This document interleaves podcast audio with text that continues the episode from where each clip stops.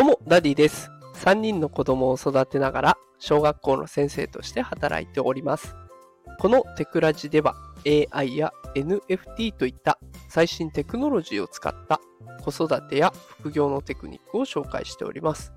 さあ、今日のテーマは、Google アシスタントによって日常が生まれ変わるというテーマでお届けします。さあ、今日はね、Google アシスタントというものについて紹介をしていこうと思います。この Google アシスタントっていうのは、Apple でいうとこの Siri とか Amazon の Alexa みたいなね、あの AI とこう応答できるような、そんなサービスの Google 版となっております。でこの Google アシスタントは、えー同じくね、Google が提供している Bard という AI ツールを取り入れておりますので、すごく便利なものになっております。で、こ Bard のことについて知りたいなという方は、えー過去の放送のね、Google の Bard と ChatGPT を比べてみたという放送リンクをね、こちらの概要欄に貼っておきますので、よかったらそちらも聞いてみてください。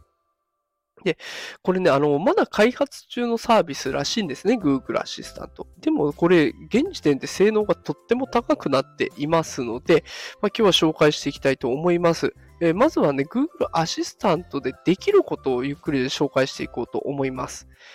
さあ、それでは、できることですが、2つ今のところ判明しております。1つ目が Google アプリとの連携。え Bard っていうのが Google ワークスペースみたいな Google の Office 互換アプリ、えっ、と、まあ、Word とか Excel とかとね、あの、Google 版で出てるスプレッドシートとかいろいろありますよね。えそういったもので動作するようになってるんですね。だから、メールの検索だとか、メールを要約するとか、仕事用の文書についての質問の回答に対応してくれるということなんですね。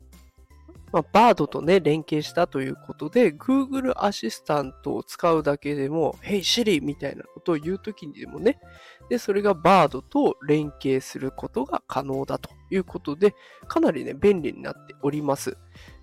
で、だから自分の書きたい文書とか、メールについての情報を音声で質問して、で、その要約を音声で読み上げてもらうっていうことも可能になるということなんです。で、しかもですよ、ここにテキスト生成のプロであるチャット GPT も導入しちゃえばもう最強です。読み上げてもらった、あの Google アシスタントに読み上げてもらったものを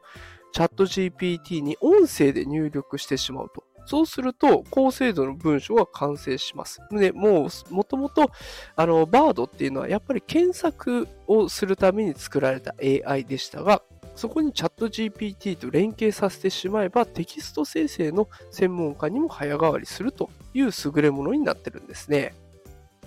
そして、ここからもう一つの使い方、紹介していきますね。写真から検索できるという機能になっております。例えば、インスタグラムで美しいホテルの写真を目にしたとしましょう。ここで、まあ、ボタンを一回押してね、Google アシスタントを開く。そして、このホテルについての情報を教えてとか、え私の誕生日の週末に空室があるか教えてみたいに尋ねられるようになるわけなんですね。で、どのホテルかを教えてくれるだけじゃなくて、Google のホテル検索機能も使えるので、そこで空室状況を実際に調べてくれるというサービスまで出てきそうなんです。もうインスタがかなり日常生活に近づいてくる、そんな感覚になってくるんですね。さあ、ここからは将来的にこの Google アシスタントが使えそうな機能っていうのを紹介していきます。えー開発しているチームではね、Bard と生成 AI の力で Google アシスタントをさらに進化させようと検討しているそうなんですよ。具体的に言うと、ユーザーの Gmail でのやり取りなど、個人情報を活用して、指示とか問いかけに対する返答をその相手との関係に合わせて生成していくっていうことも可能性として挙げられています。でだから、こう友達同士のメール、まあ普段 LINE しか使わないよっていう方多いと思うんですけど、例えばあの同僚と Gmail でやり取りするとか、でそういった場合にはフランクな言葉なんだけど、上司の方と Gmail でやり取りする方、取引先と Gmail ってなった時には少し硬くなった言い方に変えることができるんじゃないかと。いったところだったり、あとは別の例では、レストランとかフライトの予約といったタスクを Google アシスタントに代行させることもできるんじゃないかということも考えられてるんですね。だからもうさっきのインスタの例と組み合わせたら人間がやることってもうあとは旅行に行くだけなんですよ。ね、あの予約とか検索とか全部 AI がやってくれて人間は行って体験して終わりなんですね。で、こんな風な未来がもうそろそろ実現するんじゃないかというふうに考えられております。さあ、ということで今日は Google アシスタントについて紹介しました。簡単に振り返りますと、